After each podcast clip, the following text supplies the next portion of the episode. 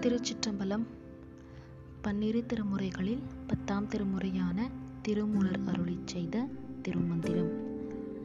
பாடல் நூற்றி தொண்ணூறு.